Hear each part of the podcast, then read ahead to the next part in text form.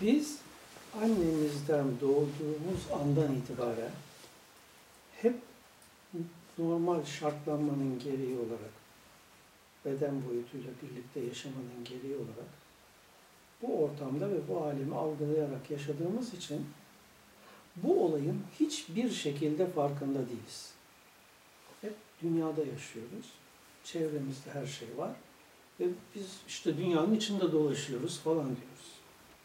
Halbuki bugün bilimin mutlak olarak tespit ettiği üzere hiçbir bilim adamının itiraz edip hayır diyemeyeceği bir biçimde gözün nasıl gördüğü, beyinde görüntünün nasıl oluştuğu sabit. Kesin. Kesin olay ne? Kesin olay herhangi bir nesnenin üstünden yansıyan ışık dalgası, ışık frekansı göz bebeğinden beyne giriyor veya koku frekansı burun üzerinden, burundaki reseptörler üzerinden beyne gidiyor. Ses frekansı kulak üzerinden beyne gidiyor. Veya bunun dışında daha henüz bilemediğimiz çevremizdeki nesne veya varlıklardan gelen dalgalar bir şekilde beyne ulaşıyor. Beyin o dalgaları kendi içinde konvert ederek şu gördüğün şeyleri görüyor. Dolayısıyladır ki bu gördüğün her şey, gördüğün, kokladığın, duyduğun her şey istisnasız beynin içinde meydana gelen çok boyutlu hologram dünya denen şeyin ta kendisi.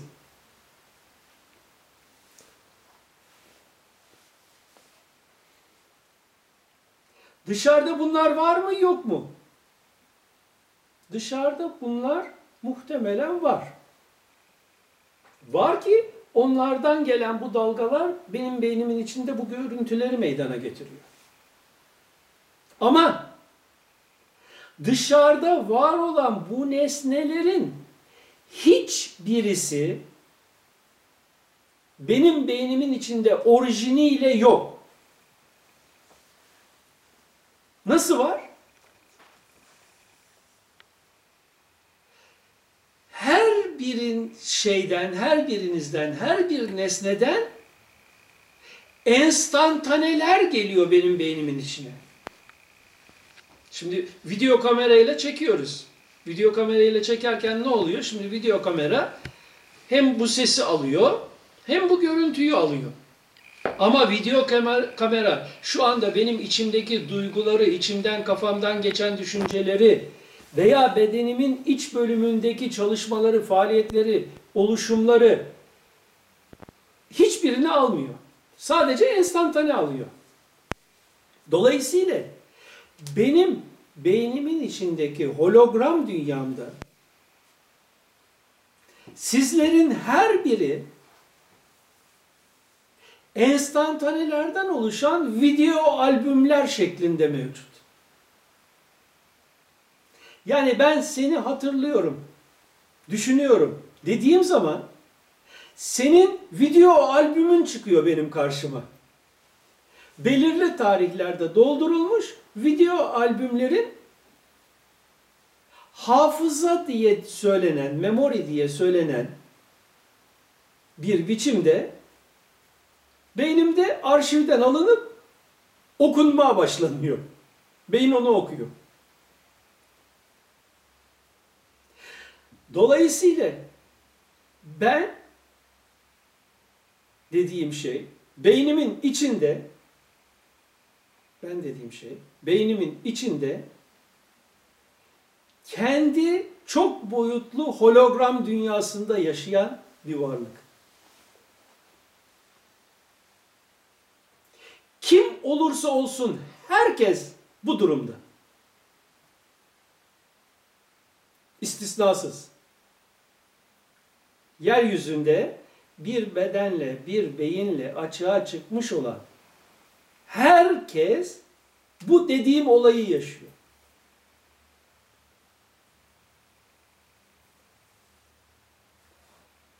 Annem bir video albüm, babam bir video albüm, kardeşim bir video albüm, oğlum bir video albüm, kızım bir video albüm, akrabalarım video albüm, arkadaşlarım video albüm.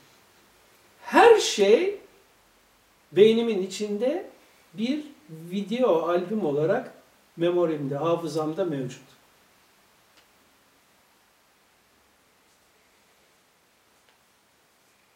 enstantaneleriyle oluşmuş bir video albüm.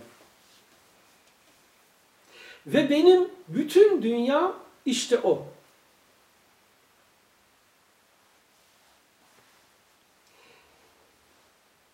Birisine kızdığım zaman kızdığım kafamın içindeki o video albüm. O kişinin o ismin altındaki video albüm. Kavgam onunla. Ötekine ulaşmıyor.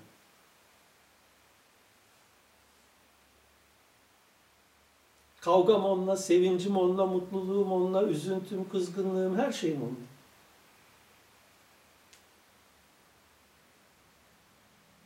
Kah o kütüphaneme girmiş video albümler benim zebanim oluyor. Ona olan kızgınlığımın, hırsımın, üzüntümün altında ezilip zebun oluyorum. Kah da o benim hurim, güzelliklerim oluyor. Ondan keyif alıp yaşıyorum.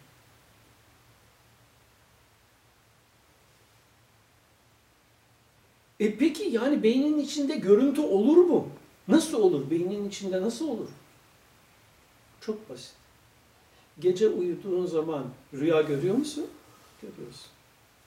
Gördüğün rüya nerede oluyor? Dışarıda oluyor da dışarıyı mı seyrediyorsun? Hayır.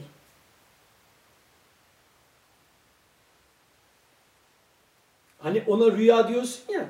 Aslında o rüya, ona rüya demeyip ona da çok boyutlu hologram dünyam diyebilirsin. Eskiden rüya dendiği için rüya diyoruz ama ona da çok boyutlu hologram diyebilirsin.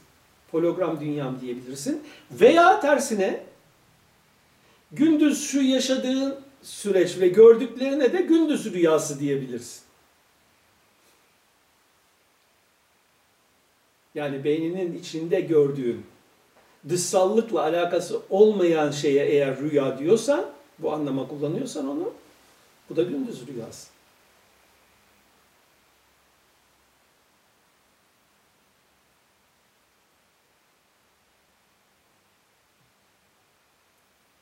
Dolayısıyla herkes şu anda dünyada değil, dünyasında yaşıyor.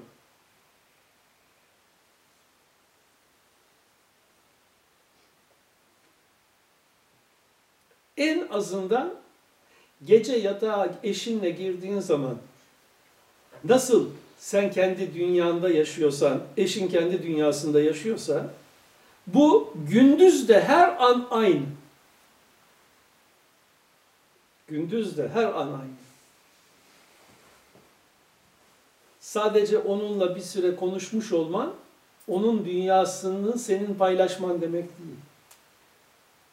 O dünyasında yaşıyor, sen dünyasında yaşıyorsun. Sadece aranızda bir iletişim var.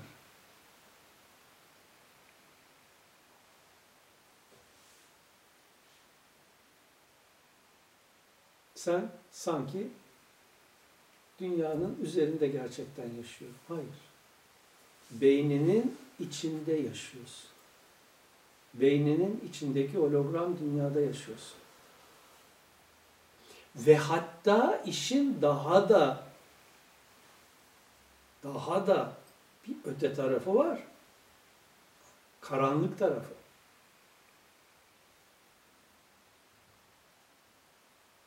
Şimdi bugün biliyoruz ki beynin içinde hiçbir şey yok. Sadece beyin nöronlar yumağı. Yüz milyarlarla rakamdan oluşan zaten kesin tespiti yapılmamış tahmini rakamlar arttıranın üstünde kalsın. Nöronlar dumanı. Orada ışık diye bir şey yok. Bu gördüğümüz böyle bir ışık falan bir şey yok. Aslında beynin içinde bunlar olmadığı halde, beynin içinde herhangi bir ışık vesaire olmadığı halde, beynin içinde bu görüntülerin hiçbiri gerçekte olmadığı halde, beyin kendi dalga çözücü konvertiyle bu görüntüyü gördüğünü oluşturuyor. Beynin içinde ne ışık var ne başka bir şey var. Ama beyin öyle bir beyin ki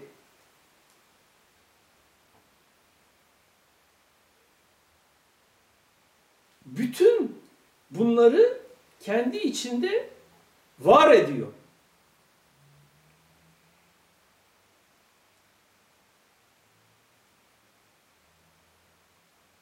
Allah'ın kuvvet ve kudretiyle beyin bu görüntüleri yaratıyor.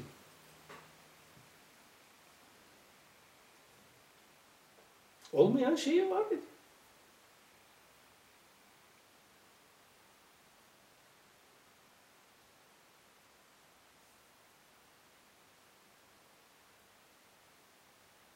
Şimdi beyin diyoruz. Adına beyin dendiği için beyin diyoruz. Öyle gelmiş. Ama beyin dediğimiz şeyin gerçekte dediğim gibi yüz milyarlarla hücreden oluşan, nörondan oluşan bir kütle, bir yapı olduğu biliniyor. Beyin son 5 yıl içinde gelişen bilgilere göre beyni oluşturan, beyin adını verdiğimiz yapıyı oluşturan beyin hücreleri olan nöronların her biri bir farklı, diğerinden farklı frekansla çalışıyor. Frekans ihtiva ediyor. Her biri bir diğerinden farklı frekans ihtiva ediyor.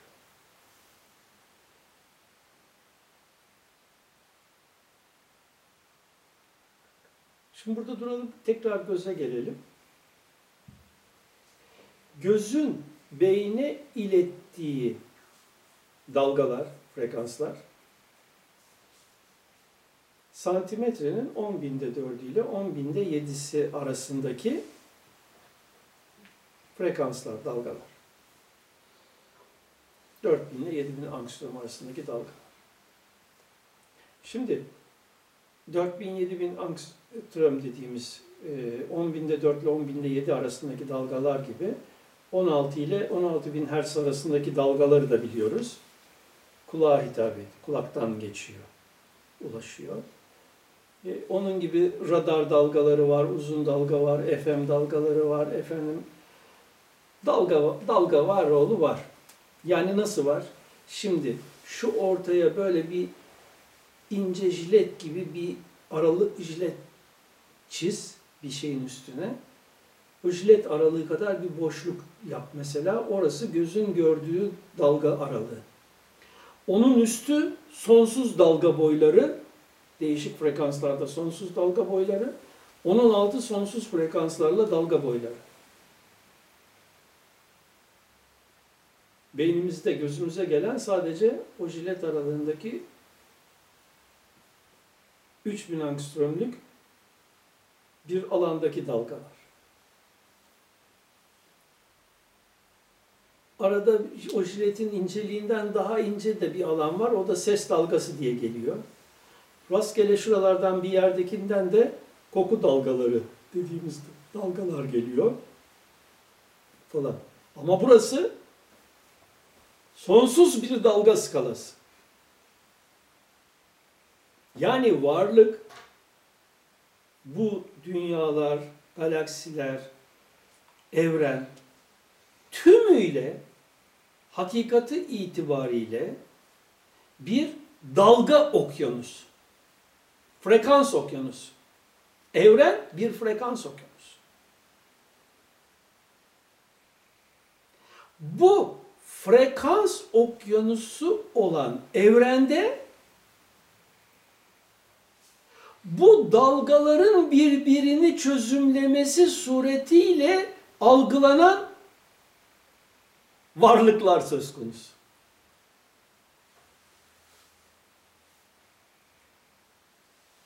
Dünya bir dalga frekansı kitlesi. Güneş dalga frekansı kitlesi. Galaksi dalga frekansı kitlesi. Beden dalga frekansı kitlesi. Bütün mahlukat bildiğimiz dalga frekansı kitlesi. Bütün yaratılmış diye bildiğimiz alemlerdeki bütün canlıların orijini, hakikati dalga frekansı kitleleri. Her biri kendi yoğunlaşma veya kitleleşme diye bir tanımlayacağım. Çünkü bunun bir adı yok. Şek- şekline göre bir tür oluşturuyor ve o türün algıladığı frekanslar o türün dünyasını meydana getiriyor.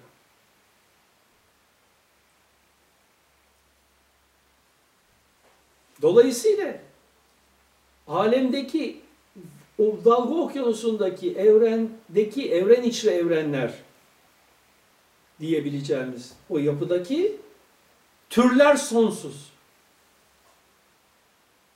Ve bunların her biri kendi boyutunda, kendi frekansında varlığını sürdürdüğü için de diğerleri ondan bir haber.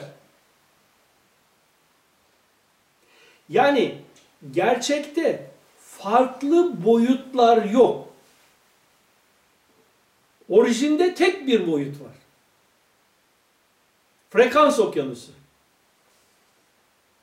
Bu frekans okyanusunda sonsuz dalga boyutu ve dalga boyutu çözümü var. Ben dediğim şey mi?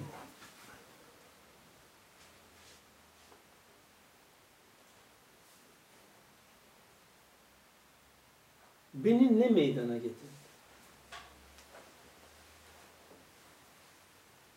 Önce ben kelimesiyle herkesin bildiği ve ortak olarak kullandığı benden söz edeyim. Onun nasıl oluştuğundan söz edeyim.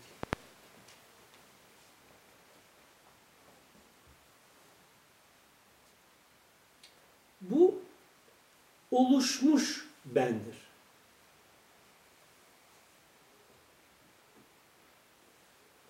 Oluşmuş ben daha spermle yumurtanın birleştiği andan başlayarak oluşan genetik verilerin daha sonra beynin aldığı çeşitli astrolojik etkilerle de şekillenen özellikleri ve daha sonra da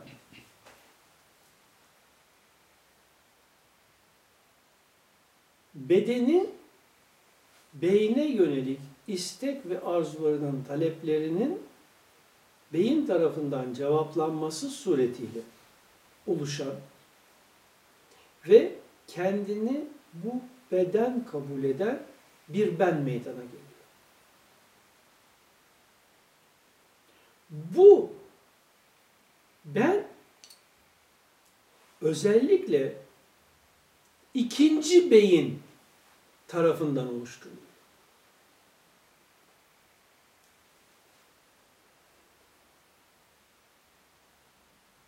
Bedenimizde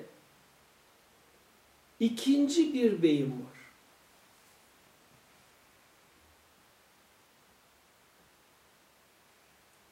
Son bilimsel araştırmalar tarafından açığa çıkarıldığı üzere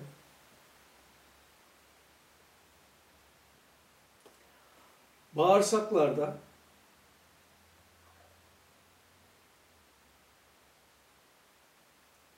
milyonlarla veya yüz milyonlarla. Nöron tespit edildi, beyin hücresi. Bu nöronlar bağırsaklarda üretilen bir kısım hormonları ve salgıları, kimyasalları beyne yollayarak bedensel istek ve arzuları meydana getiriyor.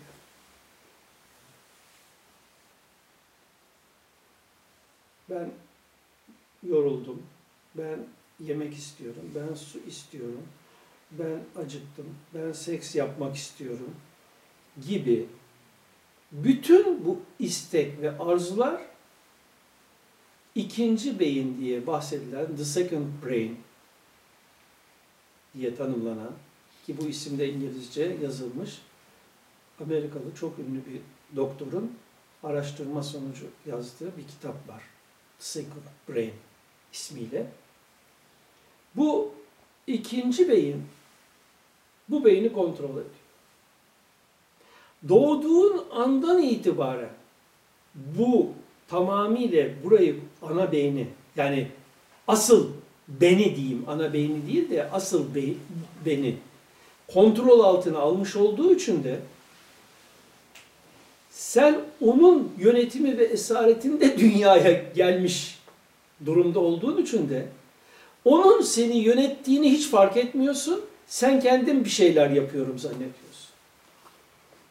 Halbuki seni yöneten, sana ne yapacağını emreden bu ikinci beyin, bağırsaklardaki ikinci beyin. Bu ikinci beyin be, ana beyinde şartlanmalara ve değer yargılarına göre kendi istek ve arzularını sana yaptırtıyor.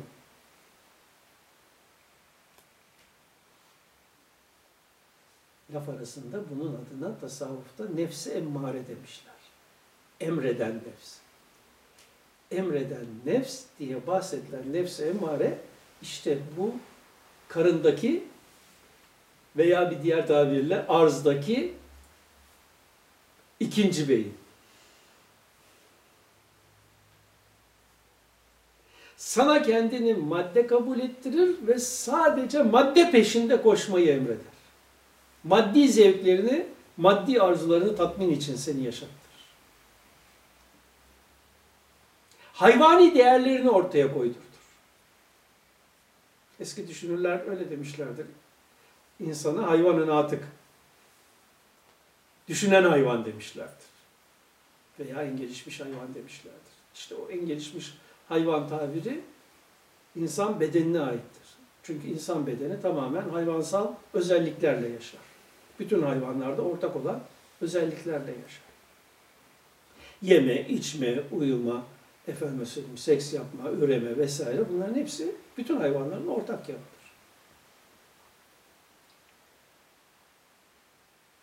İşte bu bağırsak beynindeki istek ve arzuların kaynağı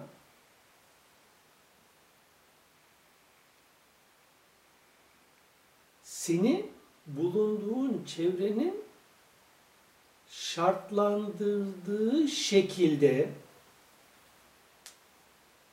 şöyle otur, şöyle kalk, şöyle beraberliklerin olsun, şunları ye, bunları iç, bunları tüket vesaire gibi o şartlanmalara dayalı bir biçimde o ye der, o yemek istiyorum der, o seks istiyorum der. Çevre şartlanması da onun isteğini nasıl oluşturacağını meydana getirir. Ve bu sistem sende otomatik olarak çalışır. Bu otomatik çalışan sistemi de sen benlenirsin. Ben böyle istiyorum dersin. Halbuki beyinde otomatik çalışan bir sistem.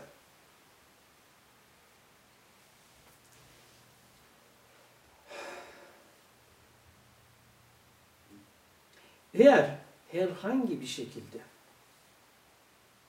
sen de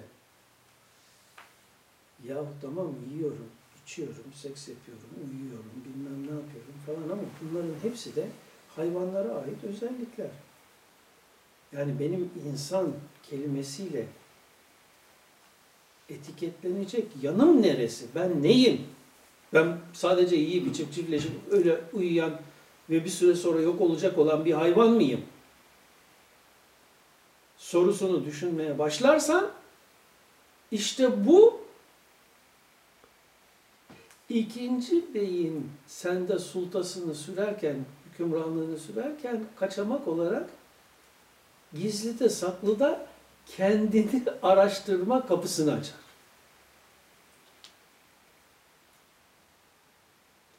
Bunun içinde burada sana yol gösterici iki yol var.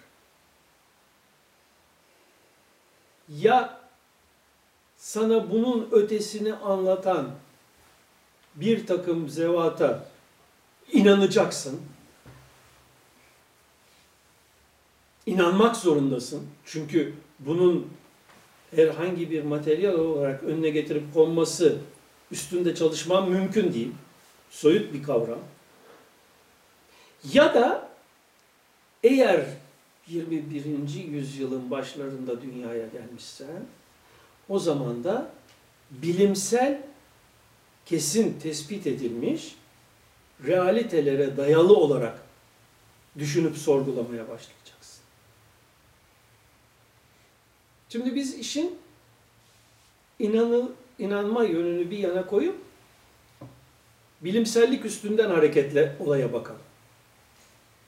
Şimdi bilimsellik üzerinden baktığımız zaman ilk ana olarak karşımıza çıkan realite beynimizin içindeki gördüklerimizin, yaşadıklarımızın hepsi beynimizin içindeki hologram dünyada oluyor. Dünya sahnesi bir tiyatro gibidir sözü üzere gerçekten şu bütün yaşadıklarımız, gördüklerimiz her şey bir tiyatro sahnesi ve bu sahne de bizim beynimizin içinde. Tamamen birbirinden ayrı, birbiriyle alakası olmayan kozalarız. Kakum.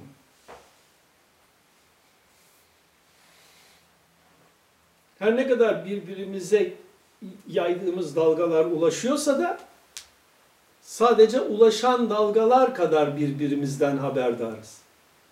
Demin enstantaneler diye anlattığım olay. Sizlerden bana sadece enstantaneler geliyor. Sizin iş dünyanızı hiçbir zaman bilemem. Ne ben seni bilebilirim, ne sen beni bilebilirsin. Senden bana akseden sadece ben. Bana falanca dendiği zaman o falancadan bana yansıyan sadece bir görüntü var. O kadar. Onun ötesinde ben onu tanımıyorum, bilemem. Hiçbir zamanda bile. Enstantaneler dünyasında yaşıyoruz. Enstantanelerden oluşmuş albümlerle yaşıyoruz. Bu, burada bunu yaşadığımız, yaşarken de ne bunun farkındayız, ne de yaşamımıza ikinci beynin yön vermekte olduğunun farkındayız. Şimdi enteresan olan bir olay var beyinde. Beyinde üç ana yapı var. Başka bölümler de var ama onlar da, daha ağırlıklı değil bunlara göre. Hayvansı insanın oluşumundaki ana yapı arka beyin serebellum denen bölge. Burası eğitimle, tecrübeyle, denemeyle, üzerinde tekrarlarla, antrenmanlarla edinilen bilgiler. Ha senin bir takım şeyleri tecrübe ede ede deneyerek öğrenmen, ha da e, bir sıçanın bir efendim bir labirentin içinde peynirin yerini öğrenip tecrübeyle, kokuyla gidip gelmesi ve onu eğitim haline getirerek, alışkanlık haline getirerek şak deyip yerine bulmaz. Cerebellum'un arka beynin özelliği.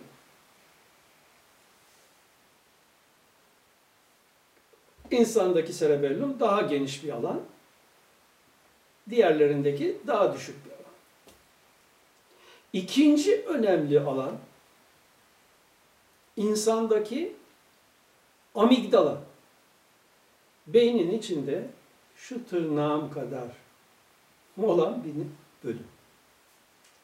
Bu bölüm sendeki bütün korkuların kaynağı ve duyguların kaynağı.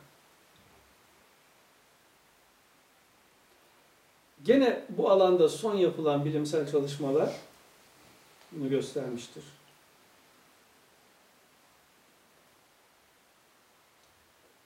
Öylesine bu bunlar artık batıda bilinen şeyler ki şu anlattığım amigdala ile olan bilgiler şu demin biraz evvel arkadaşlara dağıttığım Amerika'daki History kanalda bir bilimsel program olarak anlatıldı. Bu düzeyde. Her ne kadar bizim Avrupa'da veya Türkiye'de daha bu konu hiç konuşulmuyor bileyse de. Evet, amigdala korkuların ve duyguların kaynağı. Ve amigdalanın üstündeki baskın kimyasallar da gene ikinci beyinden geliyor. İkinci beyinden gelen etkiler amigdalada korkuları meydana getiriyor. Zaten insanın da hayatiyetinin devamı yaşaması korkulara bağlı. Korktuğu şeyden uzak duracak ki kendini savunsun ve hayatiyetini devam ettirsin. Eğer korku olmazsa zaten ateşin içine de girer. Ateşte yanacağım korkusu dediğin zaman o yanma korkusu amigdaladan fırlıyor, çıkıyor ortaya. Veya diğer korkular. Eğer yapılan araştırmalar göstermiş ki bu amigdala normal ölçülerine göre bazılarında yarım ebatta olabiliyor. Bazılarında dörtte bir oranında oluyor. Seri katillerde yapılan araştırmalarda bu dörtte bir oranında çıkmış. Amigdala. Adamlara soruyorlar.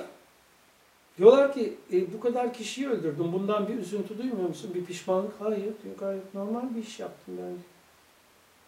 Hiçbir pişmanlık veya acıma duygusu duymadım. Hiç acımadı mı diyorlar. Hayır diyor. Acımadı. Niye acıyım ki? Psikopatlar diye bahsedilenler.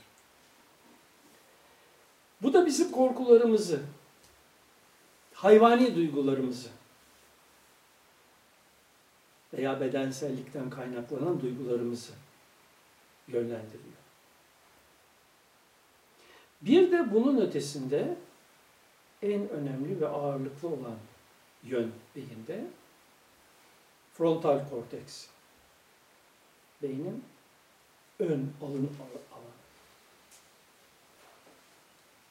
Bu ön alan, beynin ön lobu, frontal korteks, bizim düşünme, tefekkür, sorgulama, akıl, akli faaliyetler diye tanımladığımız işlevleri meydana getiriyor. Bu bölümün en güzel gelişme gösterdiği süreç 7 ila 21 yaş arasındaki süreç. En hızlı gelişmeyi bu bölüm burada oluşturuyor. Onun için ki o gençlik devresinde o o yaşlarda edinilen bilgiler çok daha güçlü olarak oturuyor ve çok daha fazla gelişme imkanı sağlıyor. Yaşlılıkta öğrenme çok daha zor. Öğrenme zorluğu daha zor. İşte sorgulamaları da getiren alan bu frontal korteks.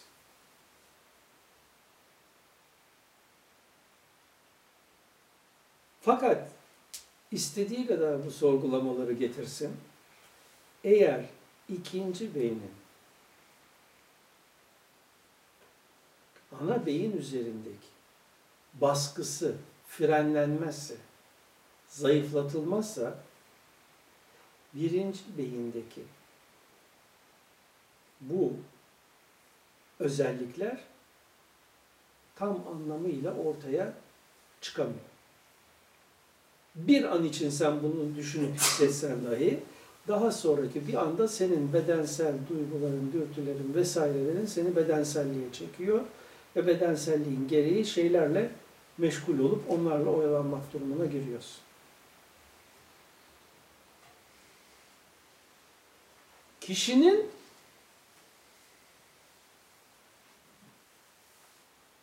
nesi oluyor ikinci beyin?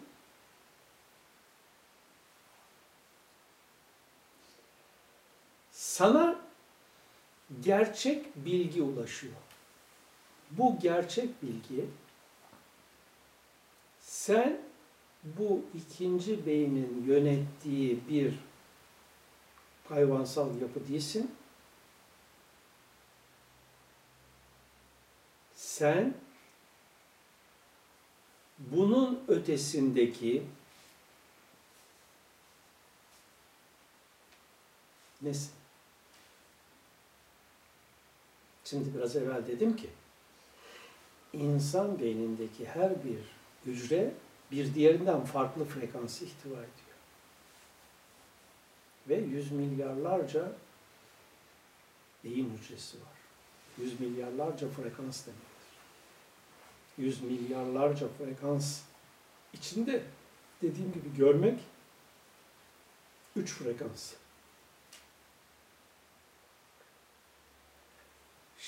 Beyninde böyle bir frekans kapasitesi var. Evren de okyanus, frekans okyanusu. Yani senin beynin evrene ayna. Bir diğer ifadeyle beynin mikro evren, evren makro beyin. Sende gerçekte böylesine bir potansiyel var. Fakat sen kendindeki bu potansiyelin farkında olmayıp ikinci beynin oluşturduğu hayvani istek, arzu ve talepler peşinde koşarak yalnızca bedeninin keyfi ve arzularını tatmin çabasıyla yaşıyorsun. Bunun için icabında çalıyorsun, çırpıyorsun, yalan söylüyorsun, iftira atıyorsun. Her türlü melaneti işliyorsun. Sırf hayvan beyninin, bedeninin ve beyninin çıkarları için. Halbuki sende böyle bir potansiyel var. Bu potansiyel yüzünden sana halife ünvanı verilmiş. O potansiyelin halifesisin sen denmiş. İşte bu bilgi sana geliyor. Bu bilgi hidayet. Yani senin beyninde hologram dünyana Mehdi inmiş oluyor. Senin dünyana Mehdi gelmiş oluyor ve sen bu ilimle işin hakikatiyle yüz yüze oluyorsun, karşılaşıyorsun. Ama işin bu hakikatiyle yüz yüze olmana karşılık karşında da deccal dikiliyor ve o deccal seni cennetine çağırıyor. Şuurundaki Mehdi'ye karşılık bedenin deccal olarak seni bedensel istek ve arzulara davet ediyor. Yemenin zevkine ve keyfine, içmenin zevkine ve keyfine, sahip olma hırsının keyfine ve zevkine, seksin peşinde koşma keyfine çağırıyor ki seni hayvaniyetle sınırlayıp kayıtlamak. İşte onun içindir ki deniyor ki Deccal'la karşılaştığın zaman Deccal'ın cennetini seçme. Bu sunucu cehennemdir. Deccal'ın cehennemini seçenler de cennete girer. Deccal'ın cehennemi nedir? Deccal'ın cehennemi bedenin bu istek ve arzularına sınır çekip kendi öz kuvvelerini açığa çıkarmak. Cennet yaşamını nasıl tarif ediyorlar? Cennete giren kişi her ne dilerse o anda dilediği yerine gelecek. E böyle bir istek ancak Allah'ın kendi özel kuvvelerinin esmasının sende açığa çıkmasıyla mümkün olur. Çünkü Kur'an diyor ki biz bir şeyi olmasını istersek ol deriz ve olur diyor. E cennete giren herkes her istediğini anında olacaksa, oluşturacaksa bu ne demektir? Sen de o ilahi kulun açığa çıkmasıyla yaşayacaksın demektir. Yani senin hakikatinde bu var. Ya hakikatinde olan bunu tercih için Deccal'ın cehennemini seçeceksin. Sonucu Allah'ın cenneti. Veya tersine Deccal'ın cennetini seçeceksin. Bunun sonucu da kendi hakikatindeki bunlardan, bu özellikleri açığa çıkarmaktan mahrum kalmış olarak neticede hayvaniyetin gerekleriyle, keyfiyle, zevkiyle yaşamak. Ama bunun başarman da kolay değil. Çünkü Deccal'ı insanlar öldüremez. Yani insan diye tanımladığımız o düşünen hayvan Deccal'ı öldüremez. Deccal'ın öldürülmesinin tek bir yolu vardır. İsa yeryüzüne iner. İsa yeryüzüne indiği zaman Deccal onu görünce suyun içinde tuz gibi eriyip gider. İsa yeryüzüne indiği zaman haçı kırar. Hadislerde sabit değil mi? İsa yeryüzüne indiği zaman haçı kıracak. Haç nedir? İşte haç. Bak. Böyle değil mi haç? Her yerde de bunu göstermiyorlar mı? İşte haçın manasıdır. Haç bu bedendir.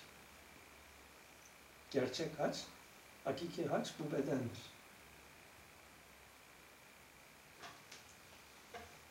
Deccal'ın sembolüdür haç. Deccal'ın sembolü olarak haç meydana gelmiştir. İsevi kudret, İsa'nın hakikati hayat ve kudret isimleridir. Senin hakikatında, varlığında hayat ve kudret vasfı açığa çıktığı zaman ölümsüz varlık olduğunu anlarsın ve ölümsüz varlık olduğunu anladığın andan itibaren de bu ölümlü varlığın senin için hiçbir anlam ve değeri kalmaz. Su gibi eriyip gider. Artık bunun istek ve arzularına tabi, buna köle olarak yaşamaktan çıkarsın. İhtiyacı olarak olduğu kadar yedirirsin, ihtiyacı olduğu kadar içirirsin, ihtiyacı olduğu kadar seksini yaparsın. Her şey bunun sağlıklı hayatta kalıp seni hedefine ulaştıracak şekilde gereği kadardır.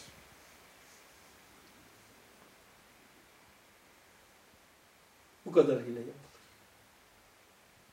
Dolayısıyladır ki bütün mesele önce kendi benliğinin ne olduğunu anlamaktır. Kendi benliğin o evrene ayna olan zerre küllün aynasıdır diye bahsedilen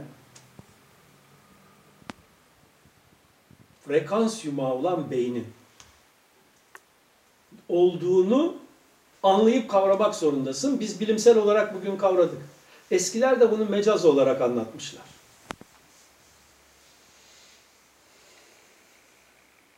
Dolayısıyladır ki kendindeki bu kuvveye iman edersen zaten bu kuvvenin sonucu olarak da var olduğun için işte senin hakiki ben, benin odur. Gerçek ben odur. Bu gerçek beni oluşmuş olan ben örtmüş ve kapatmıştır. Kim onu arıtırsa, arındırırsa o kurtuluşa ermiştir deniyor. Gerçek beynini arındıran kurtulur. Yoksa Yoksa bu bedenin istek ve arzularıyla yer, içer, sever, sevilir, çocuk doğurur, yavrular geçer gidersin. Ve bu bir süre sonra toprak olur gider. Bu toprak olup gittikten sonra sen hologram dünyana yüklediğin o anı videolarınla birlikte sonsuza dek yaşarsın. Kendindeki öz kuvvetleri bulamamanın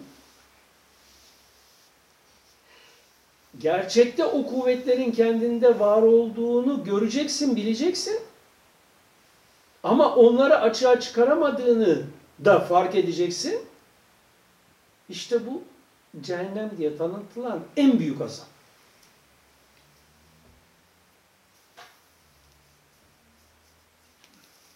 Milyarlarca kilo altının varmış. Sana var diyorlar, şu kapıyı aç arkasından al diyorlar, inanmıyorsun. Burada etrafını sadaka attığı önüne kuru ekmeklerle hayat geçiriyorsun. Hayatının en sonun deminde bir bakıyorsun, kapıyı açıyorsun, orada o altınları görüyorsun.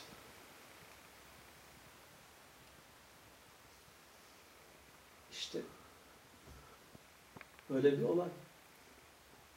Dolayısıyladır ki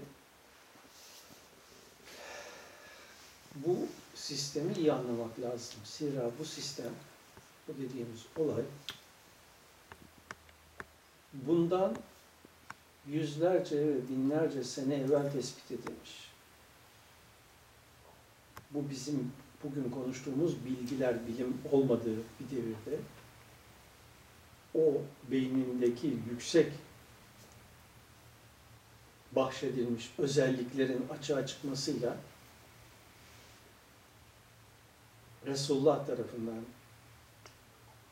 onun ilmini takip eden çeşitli zevat tarafından müşahede edilmiş ve çeşitli mecazlarla, misallerle anlatılmaya çalışılarak bugünlere kadar gelinmiştir. Fakat bu mecaz ve misallere iman edip ne olduğunu sorgulamadan sadece söylenilenleri yapma şansı vardı insanların. Yani inanıyorsun bir Resul'e veya bu işin hakikatini bildiğine inandığın bir veliye vesaire. O sana diyor ki bu işin aslı böyle böyledir. Sen şunu ye, şunu yeme, şu kadar ye, şu kadar iç, şu kadar seks hayatın olsun. Hayvaniyetine tapma. Nefs emmareni frenle. O seni kontrol etmesin vesaire gibi talimatlar veriyor. Sen ona inandığın için mekanizmayı bilmeden, anlamadan o söylenenler doğrultusunda bir takım şeyleri uyguluyorsun ve uygulamanın sonucunu alıyorsun. Zaten önemli olan uygulama ve sonucunu almak.